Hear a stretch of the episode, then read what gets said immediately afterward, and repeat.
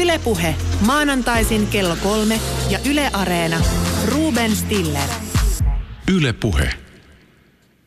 Autot palavat, äh, metsätkin ovat palaneet Ruotsissa ja oikeistopopulistinen äh, Ruotsi-demokraatit nousee savun keskeltä.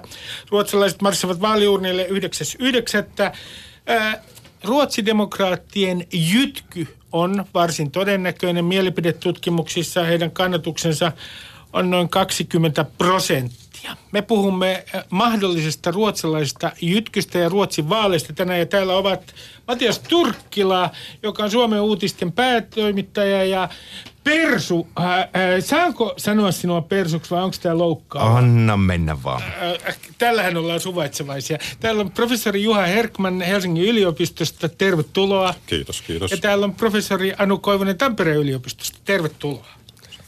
Mä aloitan äh, natsiasioilla. Äh, nimittäin monen kertaan on todettu, että ruotsidemokraattien tausta äh, on äh, itse asiassa äh, sen juuret ovat myös natsistisessa äh, maastossa Ruotsissa uusnatsistisissa liikkeissä. Miten sanot tästä väitteestä Matias Turkkila? Ei kai tätä kieltää auta ja tämähän on helppo itse kunkin tarkistaa ihan katsomalla Wikipediasta, että mikä se porukka siellä taustalla on ollut, mutta toisaalta myös niin kuin yksi journalistinen hyve on sekin, että vanhoja syntejä nyt ei ihan maailman tappiin roikoteta ihmisten niskassa. Et mun mielestä esimerkiksi nyt Helsingin ylivallankäyttäjä tällä hetkellä, tai yksi ylimmistä on Jaan Vapaavuori. Hänellä on hirveän rosonen tausta omassa nuoruudessaan. Nyt mutta varovaisesti. Ei, Nyt ei, ei, ei tätä varovaisesti. enää ole asianmukaista kuljettaa ja mä en malta olla viittaamat myös Saksan esimerkki. Siellä on AFD, eli Alternativ för Deutschland. A- Alternative für Deutschland-puolue, samantyyppinen kuin ruotsidemokraatit. Heidän taustaan talousprofessoreissa, mutta ei he pääse karkuun natsisyytöksiltä. Että nämä tulee niin kuin yö seuraa päivää nämä syytökset, mutta onko ne relevantteja? Onko ihan oikeasti 10 miljoonan ihmisen Ruotsissa lähes kaksi miljoonaa ihmistä, jotka haluaisivat kannattaa natseja? En usko. No, niin, ole hyvä. Niin ei, musta toi on ihan relevantti kysymys, että mitä, mi- millä tavalla, millä tavalla niin kuin tällaista, tätä, tätä kysymystä historiallisista juurista otetaan esille. Että, että ainahan tietysti, jos halutaan nyansoidusti keskustella, niin silloin täytyy puhua siitä, että mistä mistä nyt varsinaisesti puhutaan. Että ruotsidemokraatithan ö, teki niin kuin ihan älykkään tällaisen pelisiirron ö, julkaisemalla tai samtiiden heidän, heidän mediansa teki tällaisen parituntisen propagandaelokuvan sosiaalidemokraattien Kyllä. rotubiologiaharrastuksesta ennen äh, ensin toista maailmansotaa ja ikään kuin pyrkii tällä tavalla ihan tätä klassista äh, hämmentämistaktiikkaa käyttämällä niin kuin tehdä mahdottomaksi tämän historiallisista juurista keskustelun. Siinähän tietysti täytyy tietää se, se asia, että, että siis ennen toista maailmansotaa kaikki Ruotsin puolueet, kuten myös siis Suomessa harrastettiin varsin yleisesti tällaista rotubiologista ajattelua ja Ruotsissa se vietiin niin kuin mielettömällä systematiikalla. Sterilisointiohjelmaa. Ka- kaikenlaista sterilisointiohjelmaa. Suomessahan niin kuin edelleen sterilisointivaatimus koskee transsukupuolisia, että tätä niin kuin perinnettä ikään kuin tie, tieteen ja, ja, ja etiikan perinnettä, niin sitähän politiikan y, nivoutumia, niitä on niin kuin eri tavalla olemassa. Mutta mä haluan vain sanoa sen, että siis ruotsidemokraateilla on tietysti tässä mielessä erityinen tilanne, että 90-luvulla, kun Ruotsissa oli edellinen ää, su, suuri ää, tämmöinen tota, turvapaikanhakijoiden ja maahanmuuttojen aalto, niin silloin ruotsidemokraatit ää, oli edelleen yhteydessä uusnatsistiseen toimintaan. Eli puhutaan siis 80-90-lukujen toiminnasta, ei ennen toista maailmansotaa olevista aatteista.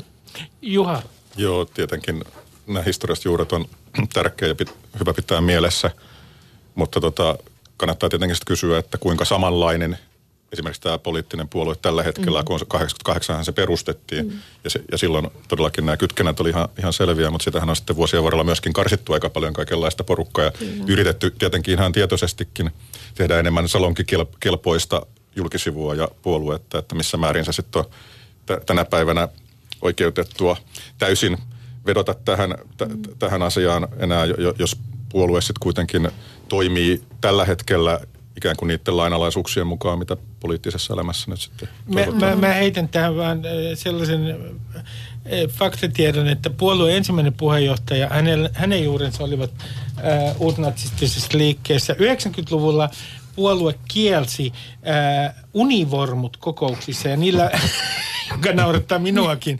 Ja, ja Matias un... nauro, toimittajien huomautus. Ja, ja, ja, ja, ja, ja näille äh, univormulla tarkoitettiin takkeja, joita Suomessa kutsutaan pilottitakeiksi. Voitte tehdä siitä omat johtopäätöksen. Ää, no, mä, niin, ole hyvä. Jos tähän vielä täydentää, tosiaan tämä, Anu mun mielestä sanoi ihan hyvin, että tämä elokuva, missä suunnilleen tunnin mittainen leffa, missä kerrotaan koko Ruotsin yhteiskunnallisesta ikään kuin tästä kallonmittausprojektista ja tästä rotuhygieniaprojektista. Se on nimenomaan peliliike. Ja se Osi, Minkälainen peliliike se on? No siis se osittain laajentaa näkökulmia siihen, että kun kaikki aikaisemmin on ollaan niin kuin rakentanut assosiaatioita ruotsidemokraattien niin sitten väitetyn natsismin välillä, niin he johdattelee keskustelua siihen, että niin te muuten syytätte omista synneistänne meitä. Ja nyt tosiaan niin kuin sanottu, että kenellekään ei ole enää uutinen se, että tällaisia yhteyksiä on, mutta onko ne edelleen voimassa? Mm. Ö, ajaako puolue jonkinlaista niin kuin politiikkaa vai onko tämä vaan ikään kuin lyömäase, millä kerta toisessa jälkeen yritetään piestä ja kytkeä tätä porukkaa, puoluetta, kuitenkin niin kuin demokratian piirissä toimivaa puoluetta johonkin mätään ja inhottavaa ja vaaralliseen. Mielestäni meidän pitäisi ehkä pohtia, että pitäisikö Touko Aallon vanhasta niin kuin kommunismijäsenyydestä, kommunistipuolueen jäsenyydestä niin kuin puhua yhtä paljon jokaisessa... No, nytpä hän jo, heitit sen. Pitääkö Matias Turkkila? Nytpä hän heitit sen. Mä toivoisin tasapuolisuutta näissä. Niin siis kukaanhan ei tällä hetkellä Ruotsin poliittisessa keskustelussa syytä Ruotsin demokraatteja natsismista. Mm. Että todettakoon se, että kukaan ei käytä sellaista argumentaatioita, semmoista puhetapaa ei ole olemassa yhdessäkään vaalikeskustelussa. Tässä, se on, me, tässä me just jutellaan siitä asiasta. Niin, mutta Minä sen sijaan, mutta, mutta sen sijaan on, niin tämä, tähän liittyy siihen keskusteluun ikään kuin siitä, että, että onko olemassa arvokonflikteja, jotka on ylittämättömiä ja, ja mi, mist, mitä ne koskee ja liittyykö se ikään kuin ideologioihin, joilla on pidemmät äh, historialliset juuret. Et, et, se on sitten se kohta, jossa ikään kuin tämä keskustelu nousee esille, mutta että mitään tällaista yleistä keskustelua Ruotsin demokraattien natsismista ei siis Ruotsissa ole. Otin sen senkin takia e, esille, että tässä taannoin muun muassa Erkki Tuomio hyvin voimakkaasti otti kantaa ja painotti sitä, että puolueella on uusnatsistiset juuret. Mutta mä menen toiseen kysymykseen, joka on kovasti kiinnostanut minua. Nimittäin se, että Ruotsissa äh, ruotsidemokraatit on eristetty. Nyt ensimmäinen kysymykseni kuuluu, että onko Ruotsissa tehty kammottava virhe – eristämällä ruotsidemokraatit. Kuka ei halua tehdä oikein heidän kanssaan yhteistyötä ja jos he saavat sanotaan 20 prosenttia seuraavissa vaaleissa, niin todennäköisen vähemmistöhallituksen joka tapauksessa mahdollisesti tehtävä heidän kanssaan yhteistyötä, vaikka he ovat oppositiossa. Onko tämä eristäminen johtanut vaan puolueen kannatuksen kasvuun? No mä ehkä mä vielä hetken viittaan tuohon, mitä Anu sanoi äsken. Mun mielestä nimenomaan tätä NS väitetty uusnatsimenneisyyttä on käytetty perusteena sille, että miksi tämä puolue pitää eristää muista ja minkä takia tätä ei tule ottaa mukaan niin kuin yhtäläiseen sitten demokraattiseen ikään kuin päätäntämekanismiin. Se, että onko tämä virhe vai onko se kokeilu, tämä eristäminen, aika näyttää. Että mun mielestä demokratiassa on helppo hiiltyä, tai sanotaan niin kuin, kun seuraa politiikkaa, siinä on jatkuvasti niin kuin helppo hiiltyä, jos katsoo vain tätä päivää. Mutta mun mielestä on jonkun verran niin kuin armeliasta katsoa esimerkiksi kymmeniä vuosia. Että aika tavallaan juoksee kiinni typeryydet tai väärät valinnat. Mutta teidätkin ja, on ja, eristetty täällä Suomessa. Kuka ei halua oikein tehdä teidän kanssanne yhteistyötä, siis persujen kanssa. Tässäpä Miltä sitä vaan tuntuu, Matias Miltä se tuntuu, Matias Turkkila? Ei, ei se oikeastaan tunnu miltä, eikä mulla ole minkäänlaisia eristyskokemuksia, varsinkaan sen jälkeen, kun teidän päätoimittaja Jouko Jokinen totesi, että Turkkilan pitäisi olla läsnä kaikissa keskusteluissa. Se oli, se oli oikein mukava. Mutta siis tota, kannatus on, on, on indikaattori luottamuksesta. Jos on vahva luottamus siihen, että joku poliittinen porukka voi toimia hyvän tahtoisesti koko kansakunnan eduksi, niin vääjäämättä tällainen konklaavi löytää itsensä hallitusvastuusta. Juha, mitä sä sanot tästä eristämispolitiikasta? Niin, no, perussuomalaiset on ollut hallituksessa, että kyllä meillä vähän eri tilanne on mun mielestä siinä mielessä, mm-hmm. että täällä nyt sitä ole samalla tavoin Näin harjoitettu on. kuin Ruotsissa.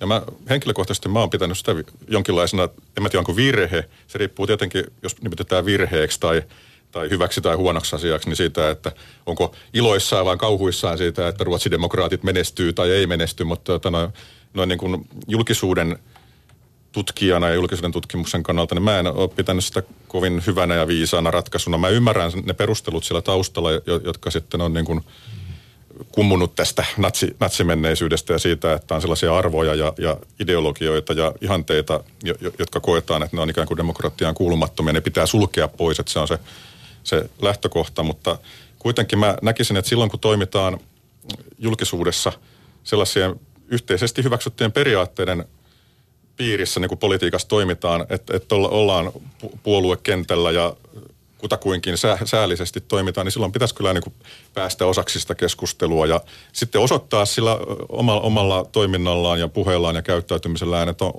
onko siitä mihinkään, pärjääkö, eikö pärjää.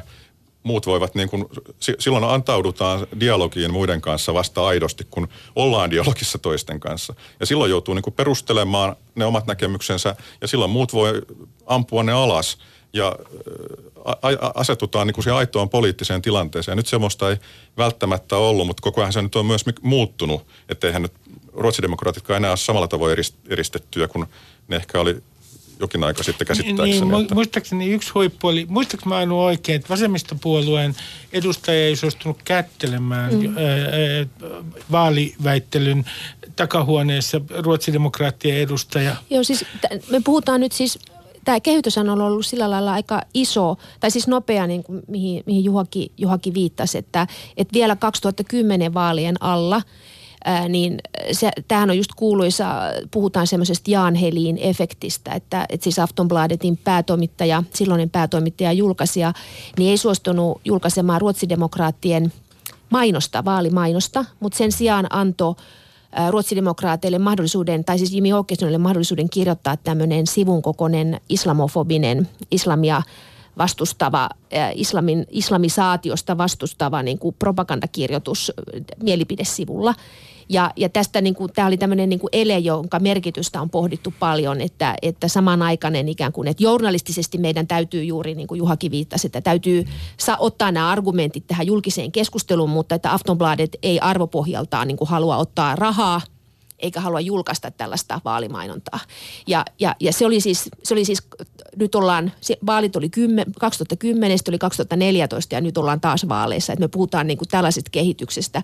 Sitten sen jälkeen hän, kun ruotsidemokraateista tuli 2010 vaaleissa eduskuntapuolue, niin tietysti julkinen palvelu on ottanut mukaan ruotsidemokraatit vaalikeskusteluihin. Sitten on ollut juuri näitä tällaisia erilaisia mielenosoituksia ja muita. 2014 tuli taas niin kuin kannatuksen iso kasvu ja muuta. Et siis media on muuttunut ihan valtavasti ja nyt viimeisimmät, viimeisimmät siis Ruotsin radio tekee yhteistyötä Sifon, joka on niin kuin sikäläinen tällainen iso – mielipidetutkimuslaitos, niin, niin uusimmissa mittauksissahan niin kuin todetaan, että ruotsidemokraatit on niin kuin erittäin näkyvästi esillä mediassa, ää, perinteisessä ja, ja, ja somessa, että se, se kaari on ollut niin kuin varsin iso ja kaikki puoluejohtajat, tentit ja muut on olleet vuosia sellaisia, että ei niissä erotella kuka on ruotsidemokraatti ja kuka on muu. Että tämä tämä on niin kuin tärkeää keskustelua, ettei Suomessa, kun Suomessa niin kuin rakastetaan toistaa sitä, että ruotsidemokraattia ei päästetä ääneen, niin se on niin kuin suhteellinen totuus, koska se muutos on ollut isoa. Joo, ja vielä sanotaan nyt niin, että vaikka on tätä eristämistä ollut, niin se, sehän tälläkin hetkellä sitä keskustelua käydään ehkä siitä, että mitkä puolueet tekee yhteistyötä ja mitkä ei. Mutta kyllä julkisuudessa ruotsidemokraatit on saanut aika paljon julkisuutta. Jo 2010 vaalien yhteydessä, mitä itsekin on tutkinut, niin julkisuuden määrä on ollut ihan merkittävä, mutta se voi olla sitten niin, että se julkisuus on aika kielteistä tai kriittistä tai negatiivista ollut, mutta sit, sitä on kyllä silloin, silloinkin jo riittänyt niissä vaaleissa, että se ei välttämättä se eristäminen aina läpäise ihan kaikkia tasoa ja enemmänkin sitten päätöksentekoa ja Mut- poliittista yhteistyötä. Mutta mut, tästä mulle tulee mieleen, Matias Turkkila, teidän, teidän äh, eduskuntaryhmän äh, puheenjohtaja. Mennään vähäksi aikaa Saanko Suomeen. mä ensiksi Haluan vastata ihan, Joo, ole A- hyvä. Mäkin haluan jatkaa vielä Ruotsista. Ei, te- Minut tässä- jyrätään Niin, täällä. niin, niin, niin tehdään. Olkaa hyvä. Ki- ki- Kiitos. Itse asiassa meillä oli Anun kanssa Twitterissä väittely joku aika sitten ja äh, pohdittiin sitä, että onko niin kuin ruotsidemokraatteja ikään kuin kuinka paljon syrjitty ja syrjitäänkö tällä hetkellä. Täytyy sanoa, että Anu oli siinä väittelyssä enemmän oikeassa kuin minä. Ö, asia selvisi mulle, kun Suomi Areenas kesällä. Ruotsidemokraatit tuli itse asiassa tuonne Poriin meidän vieraaksi siellä sitten puoluesihteeri Richard Jomshoft sanoi, että aikaisemmin tilanne on ollut ihan kauhea, mutta nykyään on jo paljon helpompaa ja että he pääsee niin kuin normaalissa mediassa esittämään näkemyksiä ihan, ihan tavallaan suht ok. Mutta täytyy myös sanoa se, että, että tavallaan jos olisi niin kuin puolueena tilanne, että joku lehti kieltä, iso lehti kieltäytyy ottamasta omaa mainosta, niin se on jo mainos itsessään. Mm. Siitä kannattaisi jopa lähes maksaa, Maksaa. että joku, Niin, joku niin. tekisi näin. Joo. siinä se. Se, miksi mä halusin vielä tähän palata, on siis, että tämä eristäminen, nythän me keskustellaan mediakäsittelystä, mutta että siis toinen kysymys, mihin jo Juha viittasi, on se, että, että miten eri puolueet suhtautuu yhteistyöhön ruotsidemokraattien kanssa. Ja tästäkin on monta totuutta. Ruotsissahan käydään siis 9. syyskuuta, nyt mä rupean tämmöiseksi ruotsin selittäjäksi, Ole mutta hyvä. käydään Ole siis valtiopäivävaalit, maakuntavaalit ja kuntavaalit. Kaikki käydään samana päivänä. Ja, ja sitten tämä to, niin kuin yhteistyötä ruotsidemokraattien kanssa tehdään kuntatasolla, ää, erityisesti Etelä-Ruotsissa. Ja, ja, ja Joka on vahva kannatusalue. Joka on vahva kannatusalue. Eli että se tämä niin kuin cordon sanitaire, tämä käytävä, tämä te, ter, Puhdas puhdas, käytävä. puhdas käytävä, se, se että ei tehdä yhteistyötä, sekin on niin kuin modifioitu totuus. Lisäksi, että et, mikään puolue ei siis tee valtakunnan tasolla poliittista yhteistyötä, eli neuvottele ratkaisuja ruotsidemokraattien kanssa tällä hetkellä. Ja Ruotsissahan on siis ollut vähemmistöhallituksia, niin, niin kuin, se on vähemmistöhallitus on, on niin kuin normaali tila. Ja sosiaalidemokraatit ää, ympäristöpuolueen kanssa istuu tällä hetkellä Ruotsissa hallituksessa. Ne on tehnyt 26 blokkireja ylittävää ää, neuvotteluratkaisua eduskunnan kanssa, mutta ne ei ole siis ruotsidemokraattien kanssa, vaan ne on muiden puolueiden kanssa. Eli siis tämä eristämiskeskustelu pitää niinku aina ajatella, että millä tasolla me puhutaan. Ja nyt on myös se tilanne, että, että yksikään, siis on olemassa osa mielipit... Ruotsissa on siis lehdistö, jossa pääkirjoitussivuilla otetaan voimakkaasti kantaa. Niin on olemassa äänekkäitä medioita, kuten Göteborgs, äh, Göteborgs Posten, äh, Dagens Industri, äh, jotka jo, myös äh, tuota, Expressenissa on sellaisia ääniä, jotka ottaa voimakkaasti kantaa sen puolesta, että moderaattien pitäisi tehdä systemaattista yhteistyötä ja ilmoittaa siitä jo ennen vaaleja. Mutta sitten on paljon... Äh, kritiikkiä ja, ja yksikään niin kuin puolue näistä ei, ei ole ottanut niin selkeää. Ei ole uskaltanut. Ei ole, ei ole tehnyt siis, tai siis moderaattien johtaja äh, Anna Maltillinen kokoomus suomeksi. mal, maltillisen kokoomuksen johtaja Anna Chinberg Batra teki, teki niin kuin ulostulo, jossa hän sanoi, niin, että ryhdytään selvittelemään näitä kysymyksiä yhteistyöstä. Moderaattien kannatus droppasi niin kuin todella radikaalisti. Puhuttiin jopa alle 15 prosentin kannatuksesta. Äh, Keskustapuolue, jossa Ani Lööv puheenjohtajana on niin kuin erittäin vahvasti profiloitunut ruotsidemokraattien vastustajana kannatus nousi. Näytti hetken, että niin kuin porvari keskustablokissa kannatukset menee ihan niin kuin uuteen asentoon. Ja, ja, ja tuota, tämä on niin kuin tämä tilanne Ruotsissa, että, eh, että se eristäminen on todella niin kuin akuutti kysymys, joka koskee siis yhteistyötä. Ei, t- t- oikeastaan eri, eristäminen on väärä sana, pitäisi puhua siitä, että ketkä tekee yhteistyötä ja ketkä ei. Hyvä. Oi Juha. Niin tässä nyt oli päästiin tähän blokkikysymykseen, mitä vähän tuossa etukäteenkin puhuttiin, että olisi syytä jopa käsitelläkin. Ruotsin systeemihän on siinä mielessä ollut erilainen, että siellä on tosiaan kaksi tällaista hallitsevaa valtablokkia, on tämä keskusta porvaristoblokki ja sitten on punavihreä blokki ja usein vaaleissa käy niin, että ne vuorottelee sitten vaalikausittain, toinen on vallassa ja toinen on oppositiossa ja, ja äänestäjät tietää jo etukäteen, että kun äänestää toista, niin miten käy, että kuka on hallituksessa ja kuka päättää. Ja mä, mä olin pitkään sitä mieltä, että Suomessa on paljon huonompi, että kun äänestäjä ei tiedä yhtään etukäteen, että äänestää mitä tahansa, niin hallituksessa saattaa olla kuka tahansa. Mm. Ja sitten tulee tämmöisiä six-pack-hallituksia ja muita, jotka ei kykene tekemään päätöksiä ja ihmiset on ihmeissä, että miten, miten tässä nyt oikein kävi. Että blokkisysteemi on hyvä, että se äänestäessä tiedetään, että kuka, kuka on vallassa ja tekee päätöksiä. Mutta nyt ruotsidemokraatit on kyllä nyt pistänyt tämän paletin ihan uusiksi. Ja se, että ne on tämmöisessä va- vaankieliasemassa tässä, tässä välissä, että kumpikaan blokki ei saa tarpeeksi ääniä päästäkseen ikään kuin päättävään tai hallitsevaan asemaan, vaan täytyy aina ruikata sitten jostain mu- muualta apua. Niin mä oon alkanut muuttaa vähän mielipidettäni tässä suhteessa my- myöskin sitten, että Ruotsi on, Ruotsissa ollaan oltu aikamoisissa vaikeuksissa. Ja jos me katsotaan sitten Tanskaa esimerkiksi, jossa Tanskan kansanpuolue... Joka on, on myös oikeistopopulistinen. oikeistopopulistinen puolue on ollut pitkään tällaisessa vaankieliasemassa, että on vähemmistöhallituksia ollut oikeisto- tai porvari-vähemmistöhallituksia ja kansanpuolue ei ole mennyt hallituksiin, ei ole sillä tavoin niin kuin varsinaisessa vastuussa, mutta siinä vaankieliasemassa on pystynyt sitten hyvinkin käyttämään valtaa erityisesti näissä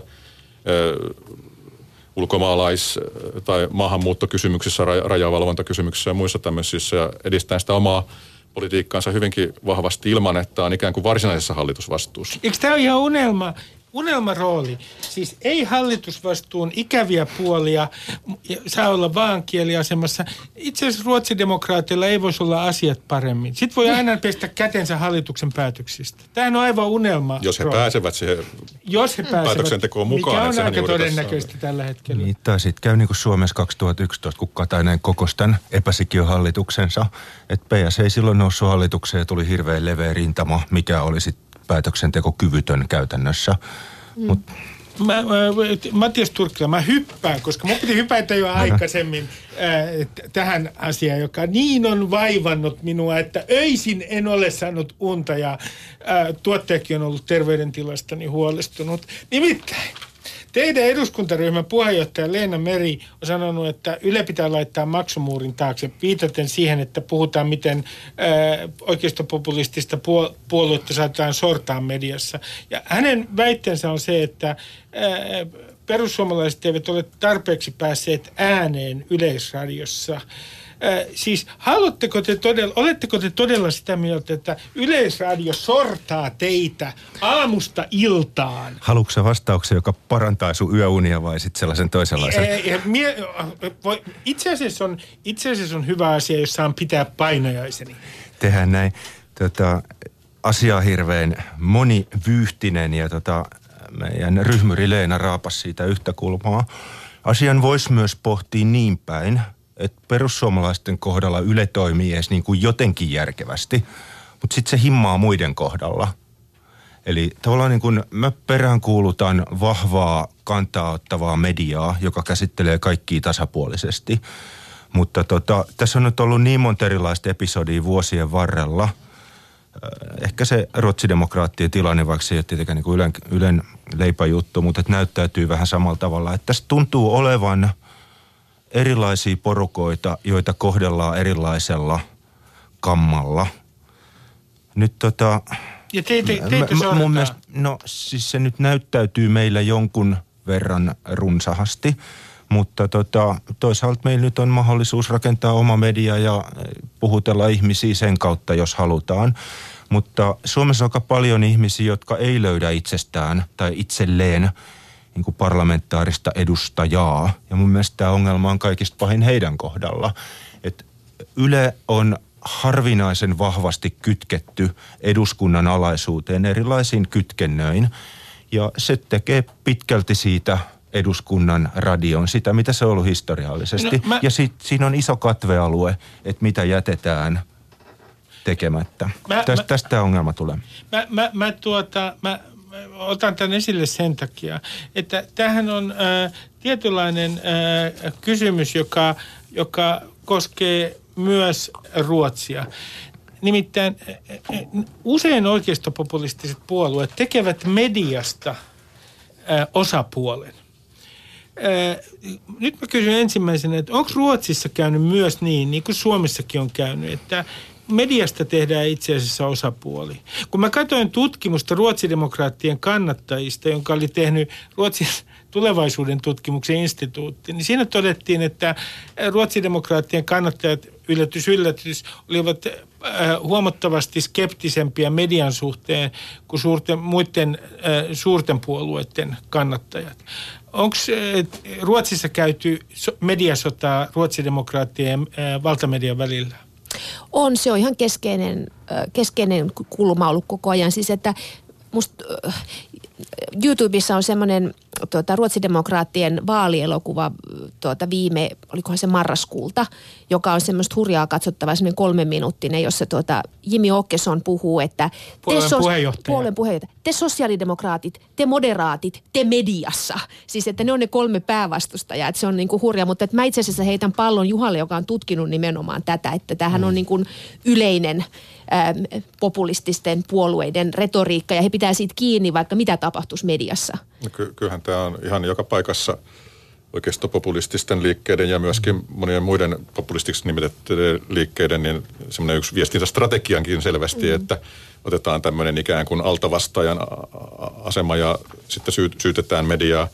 Ja sitten kun katsotaan tutkimuksia median julkisuudesta, niin aika yleisesti kuitenkin nämä liikkeet saa hyvin paljonkin julkisuutta, mutta se on sitten toinen kysymys, minkälaista se julkisuus on, että se voi olla hyvin negatiivista, kriittistä tietyssä vaiheessa. Toisaalta sitten, jos mä ajattelen ö, kaikenlaista, mitä on tapahtunut, niin tota, nämä liikkeethän tarjoaa myöskin medialle hyvin seksikkäitä aiheita ja henkilöitä ja mm. sattuu ja tapahtuu, että – en mä tiedä aina, että onko, se mediakaan nyt siinä niin sitten ja yleisradiokaan näissä uutisoinnissa niin väärässä, että jos, jos se sitten nostaa esille tiettyjä kohuja tai, tai tota noin skandaalejakin, niin ehkä siellä on joku ydin tai siemen siellä taustalla, siitä tulee julkisuutta, se voi olla kielteistä julkisuutta, mutta en mä, mä, mä en näkisi kyllä mediatutkijana tota tilannetta ihan, ihan noin negatiivisena. Ja sitten tietysti näissä liikkeissä välillä sitä jo pidetään siitä, siis jotkut tutkijat on sitä mieltä, että keski-eurooppalaisista näistä oikeista populistisista liikkeistä, kun on tehty tutkimukset, siellä ihan tieteen tahtojen lietsotaan, siis provosoidaan ja tullaan ulos hyvinkin tämmöisillä kärjekkäillä ja kriittisillä kommenteilla ja sitä, sitä kautta saadaan sitä mediahuomiota ja, ja, ja tilaa omille asioille ja itse asiassa päästään niin kuin jopa muokkaamaan sitä keskustelua niihin aiheisiin. Jostain juuri näin on olemassa hieno sana, jonka nyt sanon Anulle, joka tuolla heiluttaa kättään problemställningsprivilegiet. Toisin, niin. Se on hieno, kaunis ruotsi. Tai problemformuleringsprivilegiet, sitä on kaksi versiota. On mutta, kak... mutta sekä, niin tai sitten politiikan tutkijathan tutkii niin kuin asianomistajuutta, että se on niin kuin valtiooppineiden tutkimuksen keskeinen kysymys, että mikä puolue omistaa mitkä kysymykset, kuka saa muotoilla ag, niin kuin ne agendat. Ja, ja, ja tässä mielessä hän oli äärimmäisen kiinnostava tämä Mariniemi ja Topi Hounin toimittamassa mediapopulismi, työkaluja kriittiseen journalismiin, jossa Juha on yksi kirjoittajista, niin siinä on yksi luku Marini, Mariko Niemen ja Annu Perälän tutkimus maahanmuutto journalismista ja keskusteluista, jossa todettiin just, että perussuomalaisilla oli 30 prosenttia niin kuin mandaatti kaikkiin keskusteluihin. Että ei oikeastaan niin kuin ollut mitään keskustelua, jossa perussuomalaiset ei saanut tätä omaa asianomistajuuttaan tuottaa. Ja, ja siinä mielessä, niin kuin, että jos yhtäältä on tämä, niin kuin mikä on todettu just tutkimuksessa, että, että populismin logiikka ja medialogiikka kietoutuu. Molemmat niin kuin tykkää kohuista ja räjähtävistä lepakoista ja kaikista tämmöisistä teemoista, niin sitten toisaalta myös niin kuin tämä puolue pääsee kyllä myös näissä asianomistajuuden ydinasioissa aina ääneen. Että on hyvin vaikea kuvitella, että kun ajattelee esimerkiksi A, nyt tulee Yle kritiikkiä, että jos ajattelee A-studiota, A-studiota, A-studiota, joka käsittelee maahanmuutto maahanmuuttoon tai turvapaikanhakijoihin liittyvää kysymystä, niin on kyllä hyvin vaikea kuvitella keskustelua, johon ei kutsuttaisi niin kuin perussuomalaisia per, perussuomalaista ikään kuin keskustelijaa, koska siihen halutaan aina vastakkainasettelu, niin se silloin se omistajuus tähän kysymykseen on olemassa. No mä, mä, mä kysyn sulta Matias seuraava. Niin, täällä muuten vieraana Matias Turkkila, joka on Suomen uutisten päätoimittaja, Juha Herkman, joka on proffa eh, Helsingin yliopistosta ja Tampereen yliopiston professori Anu Koivunen, että tiedätte ketkä on vieraana. Mutta mä kysyn sulta ää, ää, Matias seuraavaa. Mitä, kun mä luin tutkimusta ruotsidemokraattien kannattajista, niin yllätys, yllätys, siinä käy ilmi, että eivät he ole sosioekonomisesti yhteiskunnalliselta taustaltaan mitenkään erityisen marginalisoituneita ja yleinen ajatus saattaa joskus olla, että oikeistopopulististen puolueiden kannattajat ovat, heillä menee surkeasti ja sitten he yrittävät kompensoida tätä omaa surkeuttaan, sosioekonomista huonoa asemaansa oikeistopopulismilla. Miten teidän kannattajat täällä Suomessa, ovatko äh, perussuomalaisten peruskannattajat, ovatko he marginalisoituneita? Mä sanoisin ennemminkin, että perussuomalaisten kannattajat on usein, siis usein nämä on suuri ikään kuin yksinkertaistuksia, mutta että omasta työmarkkina-asemastaan huolestuneita ihmisiä. Heillä on usein tällä hetkellä töitä, heillä on työhistoriaa, mutta sitten ehkä se ajatus siitä, että mitä tuleman pitää, ei välttämättä edes auta käsitystä siitä, että hyvä tilanne säilyisi myös jatkossa. Tämä on mielenkiintoista. Nimittäin samanlainen tutkimustulos on saatu Trumpin kannattajista. Heidän luokka-asemansa ei ollut mitenkään erityisen heikko. Olivat ihan hyvin toimeen tulevaa keskiluokkaa suuri osa heistä, mutta heidän odotuksensa tulevaisuuden suhteen olivat poikkeuksellisen synkkiä. Näinpä. Siis tämä on juurikin, että tietysti Yhdysvallat on kovin erilainen maa kuin Suomi. Siellä tietysti sosiaaliturva on hirveän paljon niukempi ja tavallaan siellä se eh, ikään kuin se, että pystytkö elättämään perhees vai et, tulee hyvin nopeasti käsiin, jos et pysty. Täällä, täällä saa vähän aikaa enemmän sitten hautoa erilaisia vaihtoehtoja. Mutta jos siellä oli rinnakkain Trump, joka meni, meni sitten eri paikkakunnille, totesi, että no pidetään hiilivoimalat käynnissä, pidetään sitten Detroitin autoteollisuus käynnissä ja ikään kuin mennään takaisin siihen hyvään ns. Reaganilaiseen maailmaan.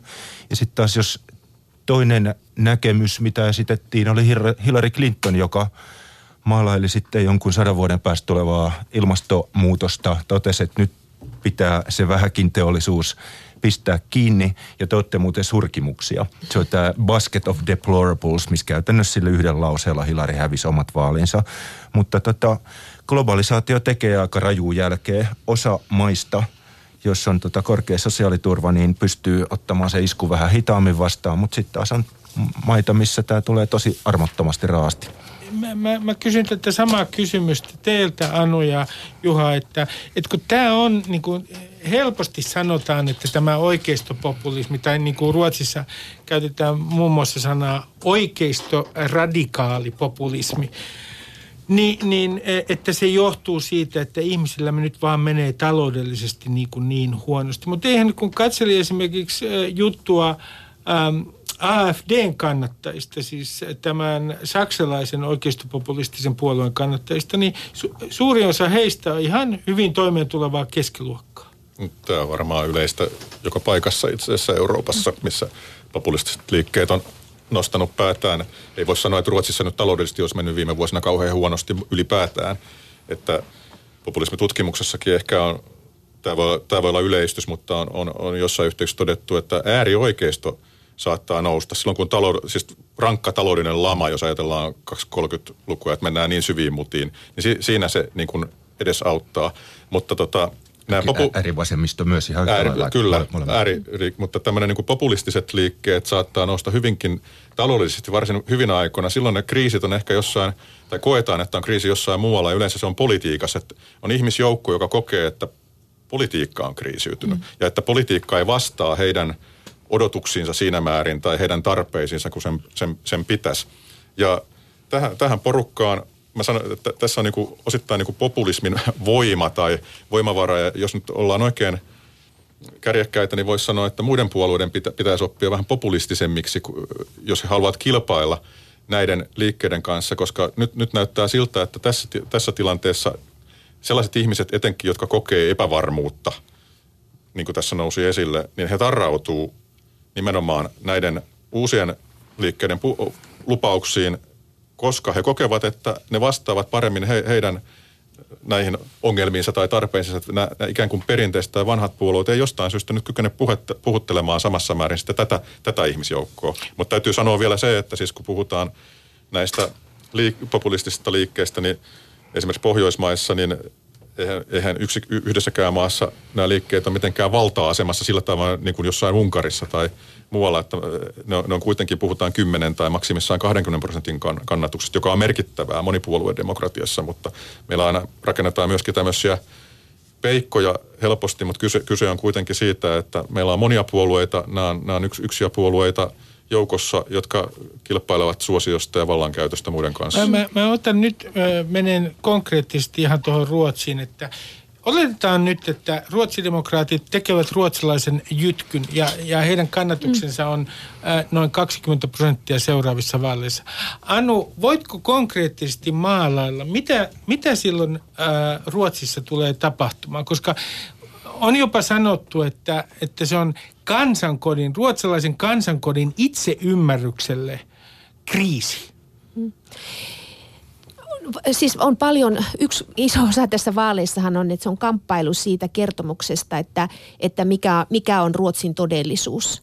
Ja, ja tässä mielessä niin kuin tavallaan me, jotka katsotaan Ruotsia ulkopuolelta, niin mehän osallistutaan semmoiseen Ruotsin, Ruotsia koskevaan kertomus fantasiaan, joka, jolla on pitkät juuret. Että siis tämä kansankoti on ollut sekä poliittinen paratiisi että ää, Sodoma ja Komorra esimerkiksi amerikkalaisille jo, jo niin kuin 50-luvulta lähtien. Se on että, ollut sosialismia Se on ollut sosialismia ja moraalinen rappio ja kaikkea mahdollista. Että se tavallaan niin kuin tämä, se, että jos Bernie Sanders katsoo niin kuin pohjoismaista maisemaa tällaisena utopiana, niin se on niin kuin yksi tarina. Ja sitten Donald Trumpille What Happened in Sweden Last Night, että mikä kauhea asia tapahtuu, se on se toinen kertomus. Että se kamppailu, ja, ja, mutta että meillä ei ole niin kuin oikeastaan vielä tietoa siitä, että me pystytään niin kuin selittämään, että mitä kaikkea Ruotsissa tällä hetkellä tapahtuu. Että niin kuin otettiin esille, että, että yhtäältä on niin kuin hirveän kovat kasvuluvut, julkinen talous erittäin vahva, työttömyys alle 6 prosenttia. Koko ajan kerrotaan paljonko on niin kuin budjetissa ylijäämää ja paljonko voidaan niin kuin tehdä investointeja. Sitten toisaalta puhutaan niin kuin pitkän tähtä. Vähän sielläkin alkaa ehkä kestävyysvajekeskustelu ja huoltosuhdekeskustelu, mutta siellä on niin kuin erityyppisiä kertomuksia. Ei niillä pystytä tätä selittämään, vaan että kyse on niin kuin siitä eurooppalaisemmasta puoluekentän niin kuin uudelleen jäsennyksestä ja, ja, ja, ja on paljon niin kuin dramaattisia ääniä Ruotsissa, että ei koskaan, että ei tiedetä mitä tapahtuu vaalien jälkeen. Sitten on kommentaattoreita, kuten mä suure, mun suuresti fanittama Thomas Ramberg Ruotsin radion näitä keskeisiä politiikkakommentaattoreita, joka sanoi, että hän luulee, että ruotsalaiset poliitikot tulee varsin niin kuin nopeasti tämän tilanteen ratkaisemaan. Ja on muutamia vaihtoehtoja. On niin kuin vaihtoehto on sosiaalidemokraattien ja moderaattien yhteishallitus. Ää, on vaihtoehto, että tulee yhden puolueen niin kuin vähemmistöhallitus, joka neuvottelee kaikki poli- keskeiset poliittiset pakettinsa sitten eduskunnassa. Se voi olla moderaattien tai sosiaalidemokraattien hallitus. Tai sitten voi tulla esimerkiksi allianssihallitus, jota voisi johtaa Anni Lööv, jota sosiaalidemokraatit voisi suostua tukemaan. Joka on siis keskustapuolueen, keskustapuolueen puheenjohtaja. puheenjohtaja. Mutta siis, tai sitten on mahdollista, että, että tuota, jotkut myy takkinsa ja tekee jonkun diilin ruotsidemokraattien kanssa. Se on niin kuin myös vaihtoehto. Mutta itse asiassa niin kuin vaihtoehtoja on aika monia ja että mitään niin kuin, tuhoa Untergang ei niin kuin odota yhdeksäs eikä kymmenes yhdeksättä. Että tämä on niin kuin ihan tavallaan eurooppalainen normaali tilanne. Mäkään usko mihinkään suureen romahdukseen tässä tapahtuu mitä tapahtuu, mutta ei se varmaan asioita helpota tai päätöksentekoa helpota, jos ruotsidemokraatit saa jytkyn ja pääsee tämmöiseen vaan kieliasemaan. Mutta tästä täytyy vielä todeta siihen tähän kansankoto ihanteeseen liittyen se, että ruotsidemokraatit on siinä mielessä kiinnostava puolue, että jos puhutaan tästä radikaalista oikeistopopulistisesta liikkeestä, niin se oikeistolaisuus siinä nyt ei välttämättä liity tähän talousnäkökuntaan niin voimakkaasti, vaan Jimi Okkeson on käsittääkseni kyllä aika vahvasti tämmöisen kansakotoidean ja hyvinkin sinne sosiaalidemokraattisen puolueen suuntaan tässä suhteessa kallellaan, mitä tulee sosiaalipolitiikkaan ja hyvinvointiyhteiskunta-ajatuksia ja kaikkiin tämän tyyppisiin kysymyksiin. Niissä sitten puhutaan niin kuin hyvinvointisovinismista, että siinä jaetaan sitten ehkä ihmisiä sen... Hyvinvointi, sen mä selitän tämän termin. Niin. Ruotsissa hyvinvointisovinismi tarkoittaa sitä, että periaatteessa ihminen, hyvinvointisovinisti, on sitä mieltä, että on ihan okei, että on suuri julkinen sektori ja että Fattasta saa rahaa, mutta sitä ei pidä antaa ulkomaalaisille. Eikö totta? No, Tämä on se määritelmä. Suurin piirtein näin, näin ehkä toimittajana niin. termeen. Mutta tosiaan, että tämä on aika erilainen myöskin, kuin monissa muissa maissa kuitenkin sitten voida, voidaan nähdä, että nämä oikeistopopulistiset puolueet on myöskin ehkä enemmän sinne porvarileiriin kallellaan. Meillähän on historiallisesti niin kuin perussuomalaiset oli Soinin aikana ja SMPn perinteillä, niin työväenpuolue ilman sosialismia. Ja nyt näyttäisi kyllä, että siinä on tässä suhteessa niin kuin käännöstä tapahtunut ainakin Jussi halla on esittänyt hyvinkin tämmöisiä oikeistolaisia talousliberaaleja ajatuksia julkisuudessa, mitä ainakin itse on nähnyt. Tämä on mielenkiintoinen. Mä kysyn heti Matiakselta, että onko teidän puolueenne muuttunut siis työväenpuolueesta ilman sosialismia, niin ottanut aimo harppauksen talouspoliittisesti oikealle? Enpä nyt muista ihan ainakaan allekirjoittaa saman tien. Että toki niin kuin yksittäisiä virkkeitä voi saada irti ja niistä etsii merkityksiä, mutta kyllä mielestä, että jos niin kuin Jussi halla talouspoliittisen ajattelun haluaa syventää, niin kannattaa lukea Maikkarin, voisiko ollut kuukausi pari takaperin julkaisema niin globalisaatiota koskeva halla kirjoitus. Jos, se, jos, se, mä, se mä, osuu aika ytimeen mä, kyllä. Jos hän sanoo, että, että itse asiassa eh, populististen, oikeistopopulististen puolueiden kannatus johtuu siitä, että ihmiset tuntevat globalisaatioahdistusta, jos kiteytän se yhteen Joo, lauseeseen. Jos mä vähän otan niin kuin leveämmällä kaarella nyt liittyen kanssa siihen, mitä tässä äsken sanottiin, että et tota, periaatteessa kun niinku EUta rakennettiin, niin olisi ihan jo silloin voinut ikään kuin arvata, että tulee poliittisia kiistakysymyksiä niistä asioista, miksi EU ylipäätään tehdään. Se, että nyt jos eri maissa on erilaisia, sanottakoon niitä nyt sitten kansallismielisiksi tai miksi tahansa, niin tota, kaikki, kaikki tämä on sinänsä ihan normaalia. Ihmiset on kautta historian olleet erimielisiä poliittisista, poliittisista kysymyksistä ja sen takia koko niin kuin, poliittinen rakenne on ylipäätään olemassa, että me voitaisiin olla kootusti eri mieltä asioista, ettei tarvitse mennä semmoiseen kummalliseen rähinöintiin. Mutta oikeastaan tämä, että onko Ruotsi vaurastunut vai ei – niin, ri, riippuu, että kenen näkökulmasta katsotaan. Ja mun mielestä niin kuin politiikan tärkein, ehkä niin kuin tärkein sana on kenelle. Että joka ikisessä asiassa, mitä puhutaan, jokainen puheenvuoro pitäisi pitää sisällään ajatuksia siitä, että ketä varten näitä asioita tehdään. Ja mun mielestä nyt tässä tietynlainen niin kuin tasapaino on nyt järkkynyt Euroopan kansallisvaltioiden sisällä. Pikkusen, jos mä menen pitkästi, niin on kolme tuotannontekijää. Työvoima, pääomat ja raaka-aineet. Ja nyt tavallaan ne, jotka edustaa NS-pääomaa, jolloin sitä paljon käytössä, jotka voi ostaa palveluita työvoimalta, hyötyy suunnattomasti EUsta ja hyötyy työvoiman lisääntymisestä. Mutta nyt jos esimerkiksi miettii Ruotsin demareiden tilannetta, niin mun on jokseenkin vaikea ymmärtää, että miksi he tekee niin, niin kuin – voimakkaasti omaa vahvaa tukiryhmäänsä, eli duunareita, haittaavaa politiikkaa, ottamalla, ottamalla kilpailua muualta. Niin, että työvoiman suhteen... työvoimaa juuri näin, juuri näin. Eli hetkinen, sinun mielestäsi Ruotsissa demarit ovat luoneet tilauksen ruotsidemokraattien nousulle, koska olenko ymmärtänyt nyt oikein? Koska he eivät ole ymmärtäneet, minkälaista ahdistusta globalisaatiosta ja mahdollisesta, ää, mahdollisesta kilpailusta ää, ää, ulkomaisen työvoiman kanssa, niin minkälaista minkälaisia ahdistuksia heillä näillä duunareilla on näiden asioiden suhteen? No, ei se nyt ihan huono kiteytys ollut. Siis Paitsi siis nimenomaan se, että jos, on, jos sä oot yksin ikään kuin tänään ammatissa – niin kukin voi tykönänsä miettiä, että jos viereesi istahtaa yhdeksän ihmistä, jotka pystyy tekemään samaa ammattia, mutta he ottaa siitä vähemmän palkkaa. Tämä yksi ikään kuin ruotsalainen duunari ei hyödy, mutta sitten taas se, joka ostaa palveluita joltain näistä kymmenestä, hyötyy. Ja Ruotsi on kovin pääomavaltainen mm. maa. Siellä on paljon enemmän pääomaa, pääomaedustajia, palvelumyyntiä kuin Suomessa. No, toi, Toi, niin toi, toi, toihan on tietysti ihan, ihan totta ja, ja, ja se, että että Ruotsissa tehtiin, mutta se, se on niin kuin historiallisesti vaan vä, vä, väärin todeta, että, että työvoiman vapaa liikkuvuus tai työperäinen maahanmuutto oli su, sosiaalidemokraattien tekosia, koska se on allianssihallituksen ja ympäristöpuolueen yhdessä sopima reformi. Ja, ja tuota, nyt tällä hetkellä Ruotsissa keskustellaan siis porvareiden. porvareiden, siis porvareiden ja keskusta, että se ei ole siis sosiaalidemokraattien. Että, että sosiaalidemokraatilla ihan just niistä syistä, mitkä selitit Matias, niin on ollut niin kuin historiallisesti paljon vaikeampaa tämän, tämän tuota, työperäisen maahanmuuton ja vapaan maahanmuuton kanssa. Ja nyt Ruotsissa on ollutkin käynnissä keskustelu siitä, että pitäisikö sitä jotenkin muuttaa sitä nykyistä ää, työperäistä maahanmuuttolainsäädäntöä, koska halpa työvoima kilpailee. Et siellä ei puhuta kvalifioidusta työvoimasta, siis koulutetun työvoiman kysymyksistä, vaan, vaan nimenomaan, että halpa työvoima kilpailee ja että alimmat palkat ja alimmat työehdot on kovan paineen alaisena ja se, siihen keskusteluun osallistuu monet puolueet.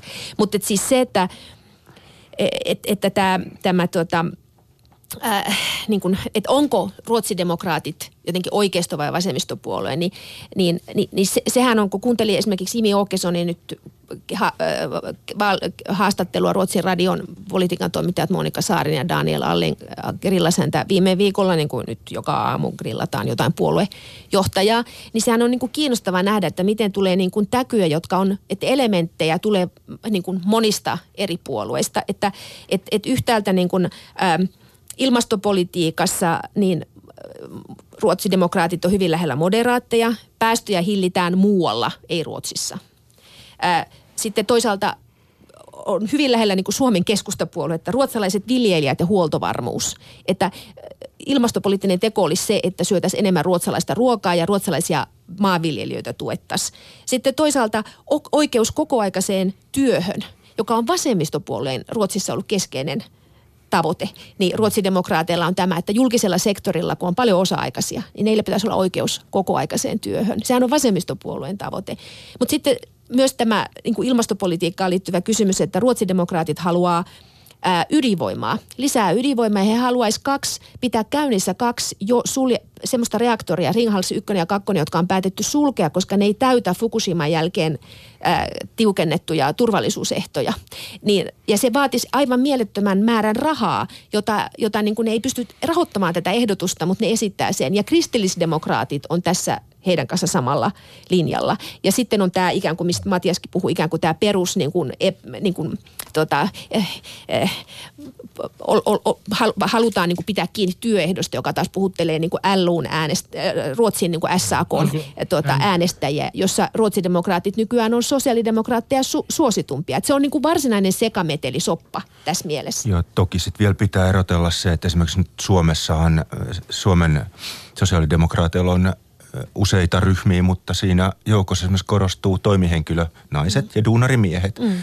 No toiselle vapaasta liikkuvuudesta ja runsaasta maahanmuutosta on hyötyä, koska se tuottaa loputtoman määrän ammatteja. Mutta sitten taas se toinen ryhmä kärsii, koska heille, heidän alueelle tulee kilpailua. Mutta tavallaan niin kuin esimerkiksi mitä mä sanoisin, Turkista tuleva maahanmuuttaja ei tyypillisesti uhkaa sosiologin työmarkkina-asemaa lainkaan, vaan parantaa sitä. Mä nyt kysyn tällaisen kysymyksen, Juha, ja kysyn sitä teiltä kaikilta. Kun me katsotaan näitä Ruotsin tulevia vaaleja, niin, niin tietenkin me aina peilaamme itseämme. Jos me katsotaan, että mitkä on niin Suomen ja Ruotsin poliittisen kulttuurin väliset suuret erot, niin mikä on nyt teidän mielestänne se suuri ero Suomen ja Ruotsin poliittisen kulttuurin välillä? No Anu ehkä osaa vastata tähän paremmin pitkään Ruotsin poliittista elämää seurannana. Mulla itsellä on kyllä semmoinen kutina ja tuntuma, että Ruotsissa paljon diskuteerataan ja keskustellaan ja debatoidaan, mutta sitten voi olla, että siinä on aika vahvoja sellaisia arvoja, moraali, kysymyksiä taustalla, jotka ehkäisee ehkä kuitenkin välillä vähän, vähän sitä, että mentäisiin esimerkiksi tässä maahanmuuttokysymyksessä, tai siellä on vähän semmoista hygieenisyyttä mun mielestä siinä Poliittista taustalla. ylikorrektisuutta. No, no voi olla tä- tämmöistä, että asioita halutaan niin kuin leipoa ja, ja keskustella paljon, mutta, mutta sitten voi olla semmoisia yllättäviä ta- tabuja, tabuja siellä taustalla. Ja tota noin, Suomessa ehkä ollaan tässä suhteessa niin kuin suorempia, sitten, väh, sitten väh, kuitenkin vähemmän niin kuin ideologisesti arvositoutuneita, että lähdettäisiin nyt sitten – suitsimaan jotakin sanomalla, että to, toi on demokratia vastasta, että et sä voit tolleen tähän osallistua tähän keskusteluun. Tämmöinen, tämmöinen niin keskustelukulttuurin ero, ero on mun mielestä ihan ilme, ilmeinen näiden kahden maan välillä, mutta mä en tiedä osasinko mä kuvata sitä oikein, että Anu ehkä osaa paremmin. Ää, mä otan tähän väliin yhden esimerkin. Vuonna 2013 kokoomuksen, maltillisen kokoomuksen, siis moderaattien edustaja, meni televisioon ja sanoi, että puhui ää, maahanmuuton suhteen, hän käytti sanaa volyym, siis puhui luvuista. Kuinka paljon Ruotsin pitäisi ottaa ää, maahanmuuttajia. Se herätti hirvittävän kohuja. Demareiden puheenjohtaja Stefan Löfven sanoi, että tämä on aivan epäinhimillistä puhetta, kun tämä puhuu ää, numeroista. No myöhemmin Stefan Löfven sanoi, vuonna 2015, että hänen Eurooppaansa ei rakenneta muureja. Ja muutama kuukautta myöhemmin Ruotsi otti rajatarkastukset vastaan. yritän tässä vaan kuvata sitä. Ruotsissa on tapahtumassa, tässä puhemaailmassa on jo tapahtunut suuri muutos. Siellä oltiin hyvin poliittisesti korrekteja maahanmuuttokeskustelussa ja varmaankin ylikorrekteja mutta nyt äh, siellä soitetaan vähän toista säveltä. Olenko oikein saanut? Joo, mähän siis itse en pidä ollenkaan huonona sitä, että demokratiakäsityksessä korostetaan vähemmistöjen oikeuksia. Eli siis tämä semmoinen demokratiakäsitys, joka perustuu pelkästään enemmistödemokratiaan, niin ei ole mun demokratiakäsitys. Ja tässä mielessä mä itse niin kuin ymmärrän hyvin sitä, myös siinä Ruotsin historiassa, jossa niin kuin me suomalaisten pitää muistaa se, että Ruotsi ei ole nyt ensimmäistä kertaa tämän maahanmuutto kysymyksen kanssa ää, tai maahanmuuttokysymyksen politisoitumisen kanssa, vaan se 90-luku on ihan tässä. Että samaan aikaan kun oli lama, niin oli isot vastakkainasettelut ja, ja, ja, ja oli niin kuin voimakas uusnatsiliikehdintä, oli voimakkaita siis vastaanottokeskusten paloja ja muita. Että siellähän niin kuin koko se, miten nyt Ruotsin, se ikään kuin miten Ruotsi nyt on reagoinut tähän tilanteeseen, joka oli siis Euroopan massiivisinta – maahanmuuttoa tai tuota, rajan, raja, turvapaikanhakijoiden määrä syksyllä 2015. 160 000 Nimenomaan. Niin se, se, on, niin kuin se poikkeustila, ja, ja 70 prosenttia heistä tuli siis syyskuusta joulukuuhun. Eli se tilanne oli niin kuin dramaattinen sinä syksynä, kuten myös Suomesta muistetaan. Niin se mentaalinen maailma on se, että oli koettu se 90-luku, oli otettu valtava määrä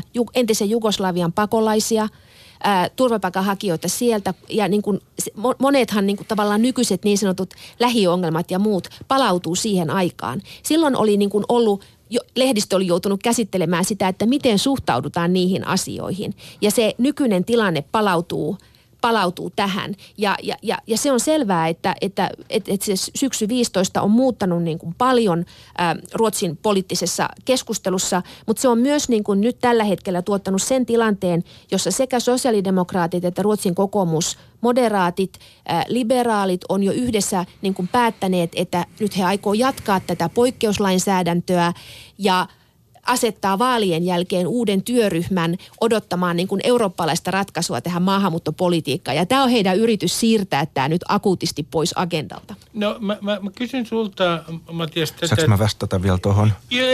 Sä kohta, okay, mä, no mä niin. kysyn sulta, että kun te olette päinvastoin kuin Timo Soini, tehän olette tehnyt nyt yhteistyötä ruotsidemokraattien kanssa. Itse asiassa teillä on suunnitella Jussi halla puheiden mukaan tämmöinen laajempi eurooppalainen kansallismielisten voimien rintama muun muassa EU-parlamentissa.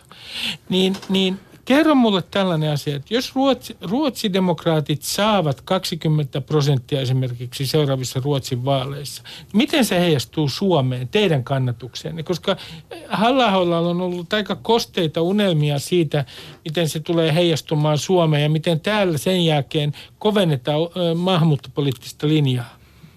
No siis kautta Euroopan on nähty eriasteisia ikään kuin näytöksiä tästä samasta – yhdestä samasta aiheesta. Että tota, pitkältihän tässä ikään kuin laineet lyöt välillä on ikään kuin EU-myönteisyyttä, ikään kuin sitten Euroopan laajuista yhteistyötä ja välillä taas laineet lyö, riippuen tilanteesta niin kansallisvaltioiden suuntaan. Et ei näissä ihan suoraa kiinteitä yhteyttä ole muuten kuin ehkä sitten, että se mihin halla viittasi on europarlamenttiryhmän ikään kuin koostumus nyt sitten tulevan kevään mut, vaalien mut, jälkeen. Usko, uskotko näin, niin kuin Tommi Nieminen kirjoitti Helsingin Sanomista, että kun autot palaavat Ruotsissa, niin ja ja, ja jos ruotsidemokraatit saavat tällaisen jytkyn siellä, niin se todella tulee vaikuttamaan jollain tavalla suomalaiseen yleiseen mielipiteeseen. Vaikea sanoa siitä, että mun mielestä, että jos mä palaan tuohon kysymykseen, mistä lähdettiin ja mihin, mihin Juha ja Anu tuossa kommentoi, ehkä se, kun osaltaan tästä antaa vastauksia. Mun mielestä kuitenkin Suomi ja Ruotsi on eri maita.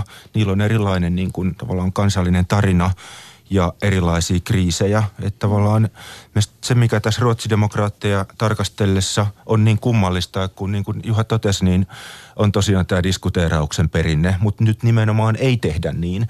Eli jos ei tehdä näin, niin silloin joku vielä niin kuin syvempi ja vahvempi arvo vaikuttaa siellä taustalla. Mä niin kuin itse näen tämän jotenkin Miten niin, että, että, että, että tavallaan se, että mä tarkoitan arvojärjestystä – että mikä tulee ensin. Nyt niin kuin ruotsalaiset todennäköisesti moni kokee, että heidän ikään kuin se kansakuntaa yhdessä pitävät sidokset on nyt koetuksella ruotsidemokraattien ajaman politiikan takia.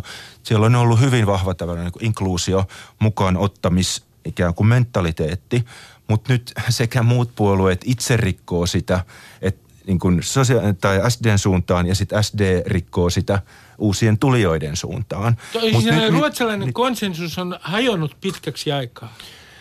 No se, on, se nyt ilmeisesti on laitettu jäähylle, että he saavat selvyyden siitä, että miten he yhteiskuntaa haluaa rakentaa tästä eteenpäin. Mä, jos otetaan tämmöinen vertailu, Juha, että verrataan ruotsidemokraatteja ja Suomen perussuomalaisia nyt tällä hetkellä, niin mikä on se ero?